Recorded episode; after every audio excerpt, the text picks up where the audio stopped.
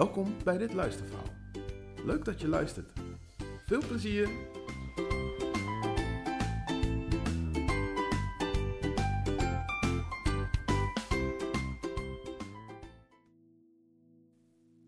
Hey, psst. Hey, Hey, heb jij het al gehoord? wat? vragen de mensen in Jeruzalem aan elkaar. In, in Betanië is... Betanië is een man. Het gaat dan over de ezelfokker Lazarus, die dood geweest is en door Jezus werd opgewekt. Sindsdien is het gedaan met de rust in het kleine stadje. Veel mensen gaan zelf polshoogte nemen. Ze willen die Lazarus wel eens zien, Kijk, zeggen ze. daar loopt hij. Zie je wel? Ja, ja. Zelfs de fariseeën en de schriftgeleerden komen kijken. hey, we moeten hem doden. Fluisteren ze gemeen. Straks gaat iedereen door hem en Jezus geloven. Man is gevaarlijk. Oh, Lazarus merkt het wel.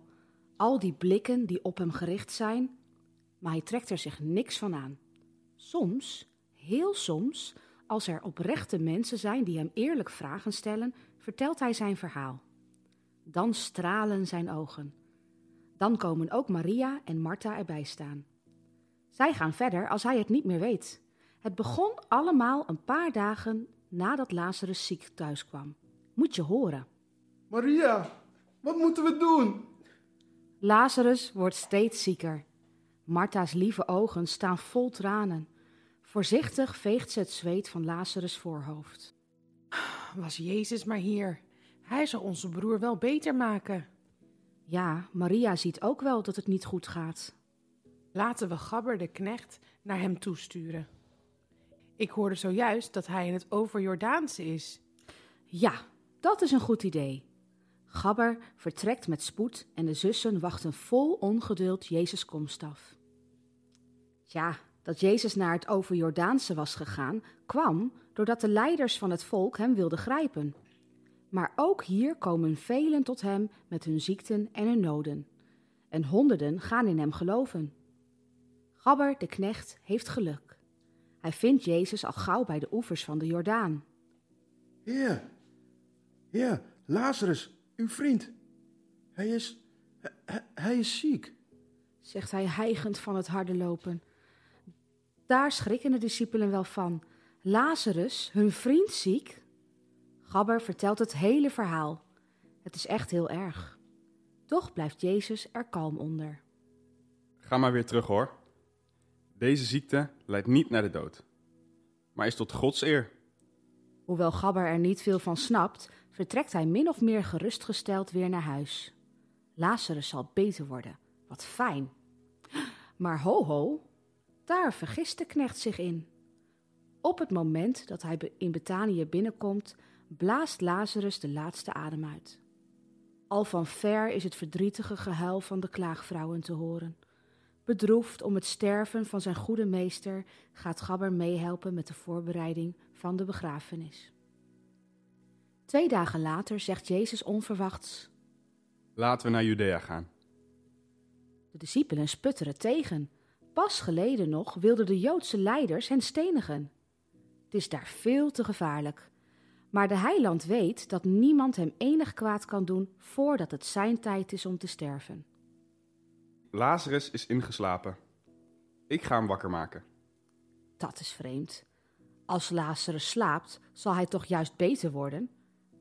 Moeten ze daar hun leven voor wagen? Ik bedoel eigenlijk dat Lazarus gestorven is. En hoe vreemd het ook klinkt, ik ben er blij om.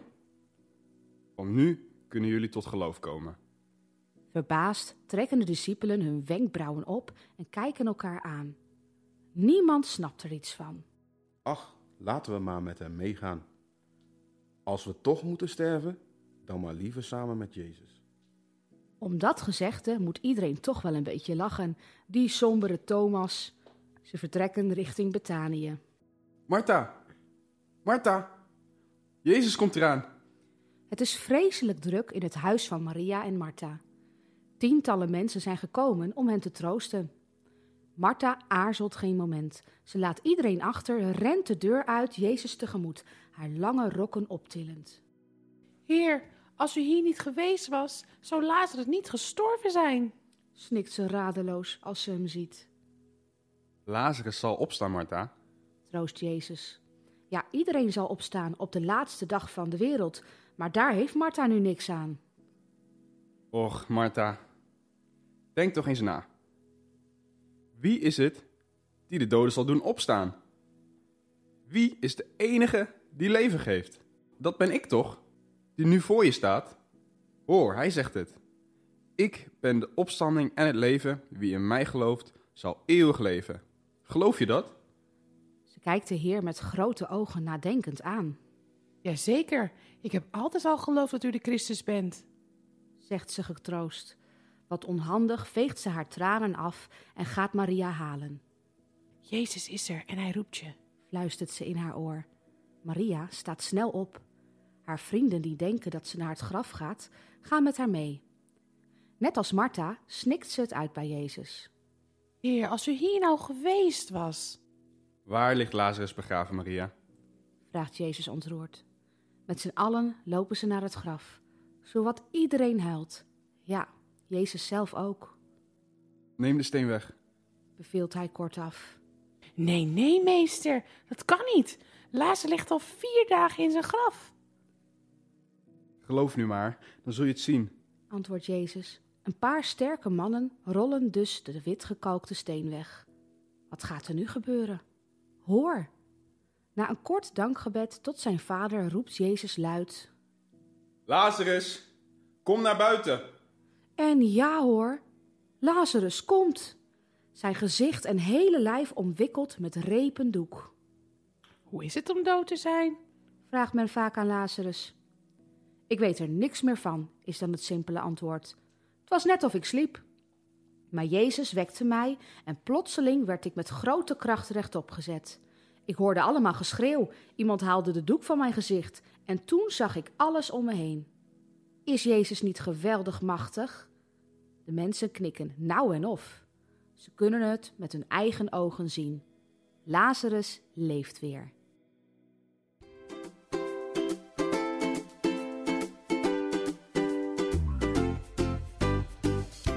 Wat een mooi verhaal, hè? Heel erg bedankt voor het luisteren en tot de volgende keer.